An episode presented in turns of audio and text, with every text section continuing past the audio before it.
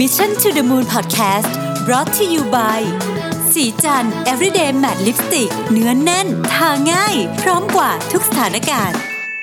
สวัสดีครับ ยินดีต้อนรับเข้าสู่ Mission to the Moon Podcast นะครับ คุณอยู่กับประวิธานุสาหะครับ วันนี้จะมาชวนคุยเรื่องของเรื่องเล็กๆใน ที่ทำงานที่ถ้าไม่ได้รับการบริหารจัดการเนี่ยอาจจะกลายเป็นเรื่องใหญ่ได้นะครับผลเอาบทความนี้มาจาก Harvard Business Review นะครับ ชื่อ Four Organizational Mistakes That Plague Modern Knowledge Workforce นะฮะโอเค ทีนี้คอนเซปต์ นี่ยก็คือว่าคือคนเนี่ยในยุคใหม่เนี่ยนะครับก็มีวิธีคิดหรือจริงๆแล้วเป็นต้องเรียกว่าเป็นเป็นภาพของเจเนอเรชันใหม่เนี่ยที่แตกต่างจากวิธีการทำงานแบบเดิมนะเอ่อสิ่งที่เขาเติบโตมาก็แตกต่าง ความรู้ความเข้าใจหรือแม้แต่เทคโนโลยีเองนะครับก็แตกต่างดังนั้นเนี่ยการที่จะบริหารจัดการ workforce ในสมัยใหม่ได้ นี่ผมไม่ได้พูดถึงเด็กที่อายุน้อยอย่างเดียวนะครับแต่ว่าคนที่อาจจะไม่ได้เด็กมากแล้ว แต่ว่าเขาทำงานอยู่ใน ภาพสมัยใหม่ตลอดเวลาเนี่ยก็จะมีลักษณะที่คล้ายกันเหมือนกันนะครับมีมีสี่เรื่องที่อาจจะฟังดูไม่ได้เป็นเรื่องใหญ่อะไร ถ้าเกิดเรามองมันแบบผิวเผินแต่จริงๆแล้วเนี่ยมันสามารถที่จะไปเพิ่ม productivity ได้ หรือในขณะเดียวกันถ้าทำผิดก็ไปลด productivity ได้เยอะมาก ๆ เช่นกันนะครับทีนี้ต้องบอกว่าความเชื่อเรื่องของ productivity ของคนทำงานเนี่ยมันมีอยู่ประเด็นหนึ่งคือว่าทุกเรื่องมันเชื่อมต่อกันหมดนี่ครับไม่ว่าจะเป็นเรื่องของตั้งแต่ การใช้การสื่อสารเครื่องมือต่างๆ ที่นั่งนะอาหารการกินนโยบาย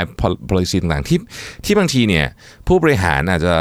อาจจะผลักภาระไปให้ใครสักคนหนึ่งดูแลด้วยซ้ำเรื่องพวกนี้นะครับ จริงๆ ต้องกลับมานั่งคิดว่าอะไรดีที่สุดสำหรับองค์กรของเรานะครับ มี 4 เรื่องที่ที่เขาทำ survey มาแล้วคนทำผิดพลาดเยอะนะครับ เรื่องที่หนึ่งเนี่ยคือเรื่องอีเมลฮะอีเมลเนี่ย เป็นเครื่องมือที่มีประโยชน์มาก แต่ในขณะเดียวกันถ้าใช้มันผิดเนี่ยนะครับ มันก็จะส่งสัญญาณผิดๆไปด้วย เขาบอกว่าให้ทำ checklist นะครับว่า คุณใช้อีเมลในการทำเรื่องต่อไปนี้หรือไม่ 1. คุณใช้อีเมลในการส่งเรื่องที่ด่วนและ time sensitive ด่วนและ time sensitive ก็ด่วนหรือ time sensitive ด่วนก็คือด่วนนะครับ time sensitive ก็คือคุณต้องได้รับการตอบภายในกี่นาทีนะฮะอันเนี้ยคุณใช้อีเมลทำเรื่องนี้หรือเปล่านะครับ อันที่สองเนี่ยองค์กรเนี้ยคาดหวังว่าคนที่ส่งอีเมลไปเนี่ยจะต้องได้รับคำตอบทันทีหรือเกือบทันทีไหมคำว่าทันทีหรือเกือบทันทีอาจจะหมายถึงในภายในหนึ่งชั่วโมงหรือเปล่านะครับ ข้อที่3เนี่ยนะครับถ้าเกิดคุณไม่ได้ expect คำตอบทันทีเนี่ยทีมงานของคุณเขาคิดว่าเขาต้องตอบทันทีหรือเปล่า อันนี้ไม่เหมือนกันนะ คือ คุณอาจจะไม่คุณอาจจะบอกว่าเอ้าฉันไม่ได้ expect คำตอบทันที แต่ว่าลูกน้องคุณอาจจะคิดว่าคุณ expect คำตอบทันที เพื่อร่วมงานคุณก็อาจจะคิดว่าคุณ expect คำตอบทันทีหรือเปล่านะครับ แล้วก็คนในองค์กรเนี่ยรู้สึกหงุดหงิดไหมเวลาเพื่อนร่วมงานหรือคนอื่นไม่ตอบอีเมลในทันทีนะครับ ถ้าผมที่ลิสต์มาทั้งหมดเนี่ยนะฮะ time sensitive หรือเปล่านะครับ คุณต้องการคำตอบทันทีหรือเปล่า ลูกน้องคุณรู้ไหมว่าคุณต้องการคำตอบทันทีหรือไม่ทันที หรือกรณีที่คนบรรยากาศในองค์กรเนี่ยรู้สึกว่าเอออีเมลนี้ต้องได้รับการตอบทันทีหรือเปล่านะครับ ถ้าเป็นอย่างใดอย่างหนึ่งเนี่ยนะฮะก็ต้องบอกเลยว่าอันเนี้ย เริ่มมีปัญหาแล้วนะฮะซึ่งอันเนี้ยผมเห็นด้วยมากนะคือตัวผมเองเนี่ยผมเช็คอีเมลวันละครั้งนะฮะสองครั้งไม่เกินนี้นะฮะแล้วก็จะเช็คบ่ายๆด้วยนะครับดังนั้นเนี่ยเอ่อถ้าไม่ได้มีอะไรด่วนจริงๆเนี่ยนะฮะผมจะไม่เปิดอีเมล นอกจากเขาส่งข้อความมาทางอื่น ที่ส่งมาทาง Workplace บอกว่าช่วยอ่านอีเมลนี้หน่อยเพราะว่ามันต้องตอบลูกค้าโอเคนะก็จะอ่านนะฮะแต่โดยปกติแล้วผมไม่เช็คอีเมล เพราะฉะนั้นผมมีความเชื่อเหมือนกับบทความนี้ที่เขียนว่า การเช็คอีเมลตลอดเวลาเนี่ยมันมันทำให้เราอยู่ใน reactive mode คือคุณตั้งรับตลอดรับอีเมลแล้วก็ตอบรับอีเมลแล้วก็ตอบ ตอบอีเมลตลอดเวลาเนี่ยไม่ productive เพราะการสวิตช์ขึ้นมาตอบอีเมลเนี่ยคือการสวิตช์จากงานที่คุณกำลังโฟกัสอยู่แล้วขึ้นมาตอบอีเมลถ้าคุณขึ้นมาตอบอีเมลทุก ๆ 3 นาที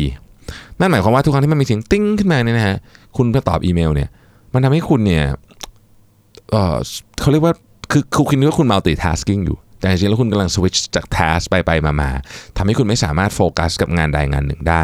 ทำให้ productivity ของคุณตกนะครับโดยคอนเซปต์แล้วเนี่ยผมหลักการของผมนะฮะซึ่งซึ่งแต่ละที่ก็จะไม่เหมือนกันหลักการของผมเนี่ยคืออีเมล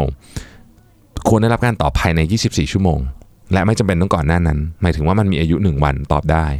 ถ้ามีเรื่องอื่นด่วนกว่านั้นนะครับให้ส่งทางช่องช่องทางอื่นอาทิเรามี Workplace ใช้กันอยู่นะครับ Workplace ก็เป็น Official Channel ไม่ได้เกี่ยวข้องอะไรกับงานเออไม่ได้เกี่ยวข้องอะไรกับกับเรื่องส่วนตัวนะครับ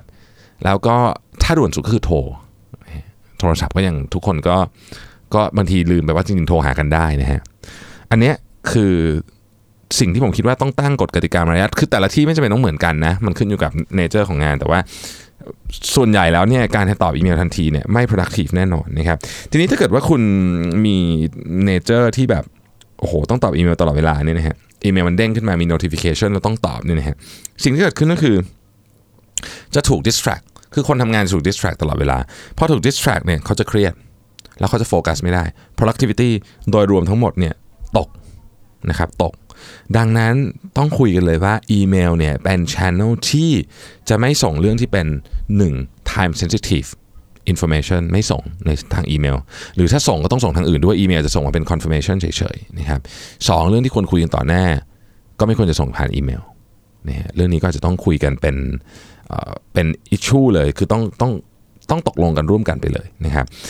พอพูดถึงเรื่องพอผมอ่านบทความนี้ปุ๊บผมคิดว่าเออเดี๋ยวอาทิตย์หน้า town hall เดี๋ยวผมจะพูดเรื่องนี้นิดนึงดีกว่านะฮะคือคือผมอาจจะไม่ได้บอกกล่าวออกมาเป็นเป็นเรื่องเป็นราวแต่เดี๋ยวเราต้องตกลงกันใหม่ว่าเออเราจะต้องมีเมลยังไงที่เหมาะสมนะครับโอเค ในขณะเดียวกันเรื่องของเออพวกเทคโนโลยีต่างๆ พวกนี้เนี่ย notification เนี่ยเราก็อยากให้มีเวลาที่เป็น technology free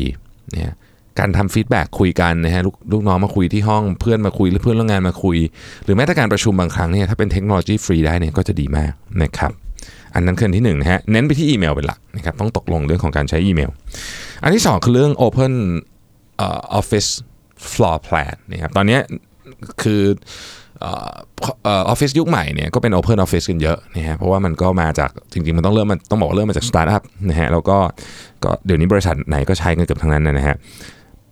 ส่วนตัวตัวผมเองนี่กำลังทำตึกใหม่อยู่พอดีนะฮะก็เลยคิดว่าเออไอ้นี่บทความนี้มาทันเวลาพอดีนะฮะตึกใหม่ผมก็กำลังเริ่มเริ่มที่จะ final เรื่องของแผนแล้วนะฮะเขาบอกว่าอย่างนี้ครับ Open Office เนี่ยเวลาไปดูงานวิจัยนะฮะมันมีงานวิจัยที่สนับสนุน Open Office บอกว่ามี Open Office นี่ทำให้ collaboration ดีขึ้นนะครับในขณะเดียวกันก็ทำให้ motivation ของคนดีขึ้นด้วย innovation ดีขึ้นนะครับ แต่คนคัดค้านก็มี คนคัดค้านบอกว่า Open Office เนี่ยทำให้เกิดความเครียดมากขึ้นนะครับสมาธิต่ำลงนะฮะ motivation ต่ำลงนะครับแล้วก็ cognitive functioning ก็ไม่ดีด้วยนะฮะพอไปดู research ลึกๆแล้วเนี่ยต้องบอกว่ามี support ทั้งสองด้านนะครับ ทีนี้บทความนี้ก็เลยบอกว่าจริงๆ แล้วเนี่ย Open Office เนี่ยมันใช้ได้ แต่ว่าวิธีการ implement ต้อง implement อย่างถูกต้องคือต้องเข้าใจ nature ของคนที่ที่ทำงาน ว่าจริง ๆ แล้วเนี่ยมนุษย์เราไม่ได้มีโหมดเดียวนะครับเรามีหลายโหมดที่อยู่ในที่ทำงาน ดังนั้น การที่ทำให้ให้ Open Office นี่มัน work เนี่ยนะครับเราต้องโฟกัสไปที่ที่จุดที่เราอยากได้ก่อน จุดที่เราอยากได้คือเราต้องการให้คนที่อยู่ในออฟฟิศเนี่ยหนึ่ง collaborate ร่วมมือกันนะครับสอง socialize นะก็คือเหมือนกับได้มาคุยกันเฮฮากันนะครับ แล้วก็อีกอันหนึ่งที่เป็นฟังก์ชันที่ดีมากของ Open Office คือ blow off steam คือให้คนมาบ่นบ้างอะคนเรามันก็ต้อง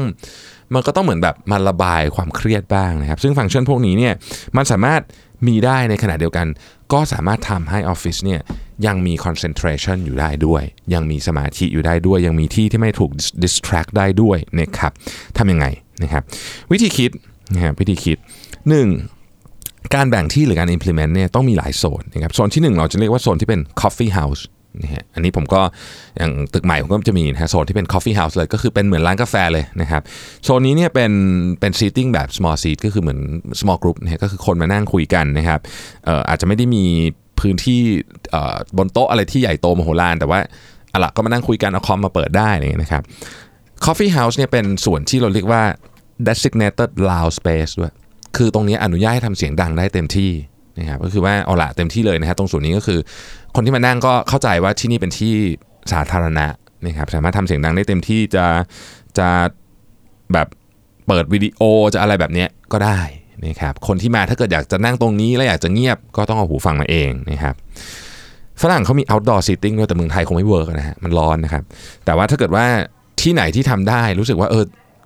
สเปซของเรามันค่อนข้างเย็นอาจจะมีแบบที่ที่บางมีต้นไม้อะไรอย่างเงี้ยนะฮะ outdoor seating ก็น่าสนใจโดยเฉพาะในหน้าที่อากาศดีๆ อย่างหน้าฝนหน้าหนาวอย่างเงี้ยนะฮะอีกอันหนึงก็คือว่าโฟนบูธนะฮะโฟนบูธก็คือเหมือนตู้โทรศัพท์อะนะฮะเป็นที่ที่แบบสเปซไม่ต้องเยอะ แต่ต้องปิดสนิทมิดชิดคือคนเข้ามาแล้วก็คือเงียบนะครับเขาก็จะได้มี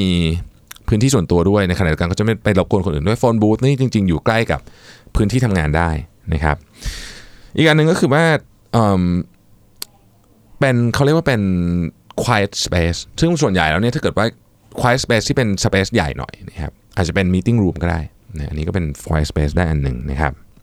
ทีนี้มันมันรวมไปถึงการออกแบบตัวอุปกรณ์ด้วยนะฮะ คือเขาบอกว่า Open Office เนี่ยสิ่งหนึ่งที่เกิดขึ้นคือเสียงมันก้อง มันดังอะเสียงมันดังนะฮะ เพราะฉะนั้นการออกแบบสำคัญนะฮะ วัสดุซับเสียงเนี่ยต้องมี นะครับเฟอร์นิเจอร์ควรจะเป็นอะไรที่ไม่ไม่ไม่ไม่มีเสียงสะท้อนนะฮะอันนี้ต้องระวังนะครับบางทีเราออกแบบโดยที่ไม่ได้คำนึงถึงเรื่องนี้หลายครั้งมันกล้องนะฮะกล้องก็ไม่ work นะครับแล้วเวลาออกแบบเนี่ยต้องมาถามคนที่เขาใช้งานจริงด้วยว่าเขาอยากได้อะไรนะครับบางทีเราจะได้เราจะได้ยินในสิ่งที่ที่เรานึกไม่ถึงเหมือนกันนะครับคืออย่างตอนนี้ผมทำออฟฟิศผมก็จะถามคนที่ไปนั่งก็ก็จะได้ comment หลายๆอย่างมานะฮะที่เราอาจจะไม่เคยนึกถึงในตอนแรกก็ได้นะครับ แล้วก็งานแต่ละอย่างเนี่ยนะครับ มันมันจะต้องมีพื้นที่ที่แตกต่างกันออกไปเนี่ยผมยกตัวอย่างเช่นทีมที่ทำ graphic design เนี่ยนะครับอาจจะต้องมีพื้นที่ใหญ่หน่อยนะครับแล้วก็เงียบนิดหนึ่งคืออาจจะเป็นโซนที่เงียบนิดหนึ่งนะครับในขณะที่ทีม marketing ก็อาจจะต้องเป็นโซนที่ต้องต้องเสียงดังหน่อยเพราะว่าเขาคุยกันเยอะนะฮะอีกอันหนึ่งคือว่ามันควรจะมีพื้นที่สำหรับพื้นที่ส่วนตัวที่สามารถเอาไว้เก็บของได้อย่างน้อยนะครับ อย่างระบบล็อกเกอร์เนี่ยควรต้องมีนะฮะเราก็จะตึกตึกตึกเก่าผมไม่มีเดี๋ยวตึกใหม่จะเริ่มทำนะครับแล้วก็เราต้องมีกฎในการอยู่ร่วมกันใน Open Office เราสามารถเรียกเราเรียกว่า library rule ก็ได้นะครับ ก็คือเหมือนกับห้องสมุดยุคนี้คือคุณคุยกันได้นะ แต่ว่าไม่ใช่ตะโกนข้ามโต๊ะกันไป 10 โต๊ะเนี่ยอย่างนี้ไม่ได้นะครับ library rule นะครับ แล้วก็เฟอร์นิเจอร์ต่างๆเนี่ยต้องถูกวางอย่างมีศิลปะ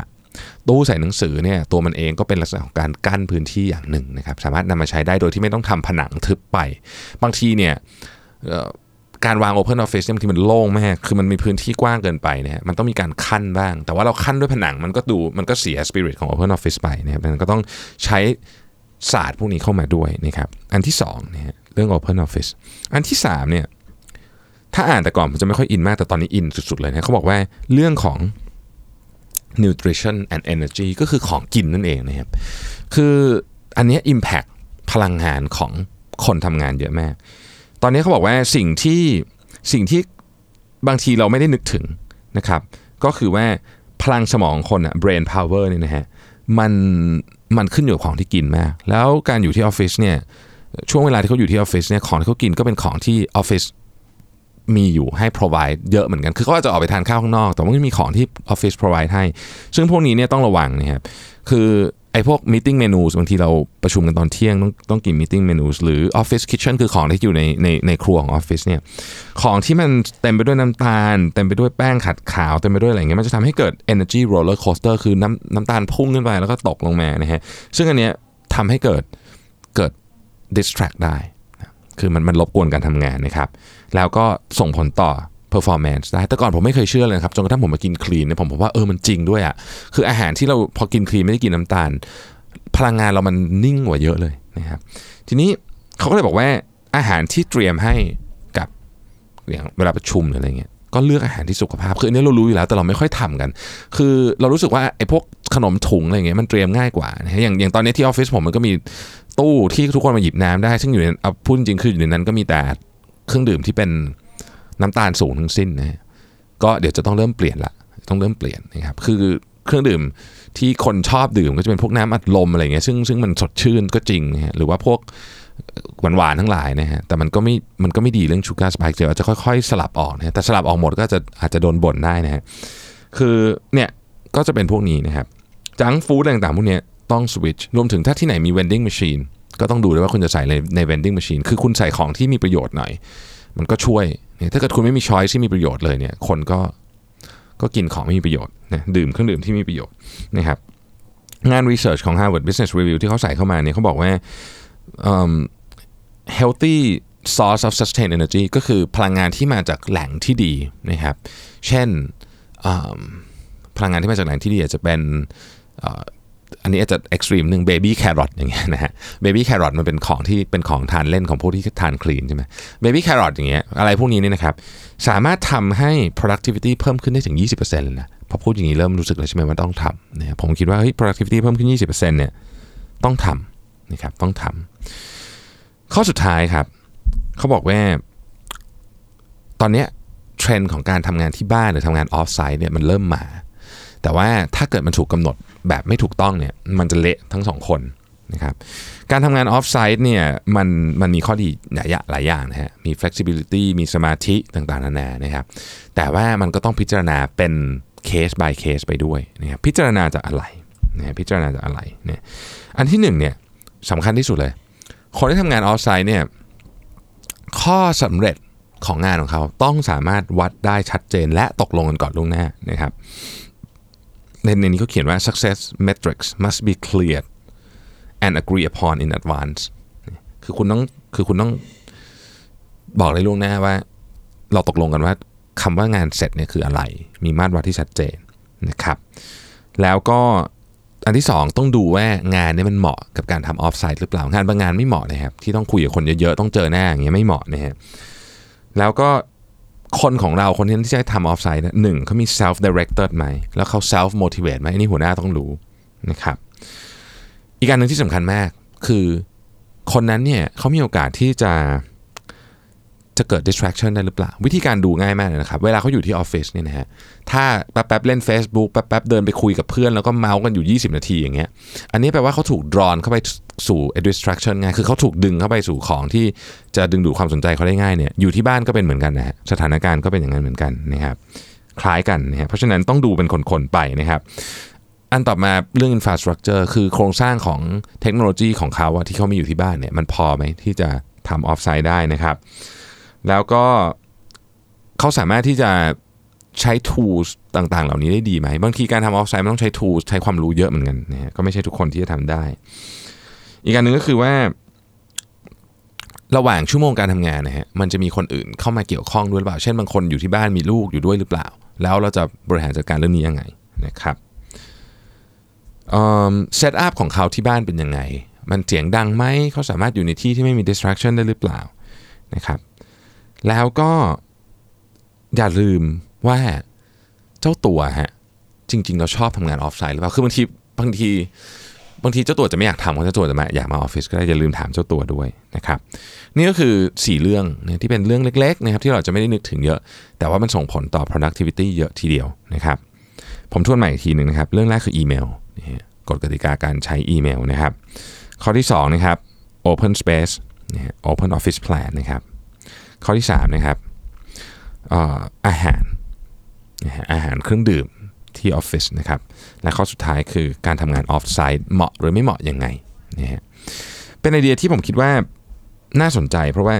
ถ้าเราทำการเปลี่ยนแปลงพวกการเปลี่ยนแปลงพวกนี้เป็นเรื่องเล็กๆนะครับบางทีผู้บริหารอาจจะไม่ได้นึกถึงด้วยซ้ำนี่นะครับ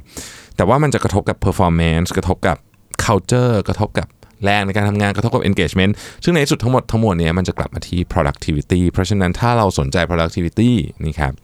เรื่องพวกนี้ต้องถูกบริหารจัดการให้ดี ขอบคุณที่ติดตาม Mission to the Moon ครับ สวัสดีครับสัสิเพราะความสดใสมีได้ทุกวัน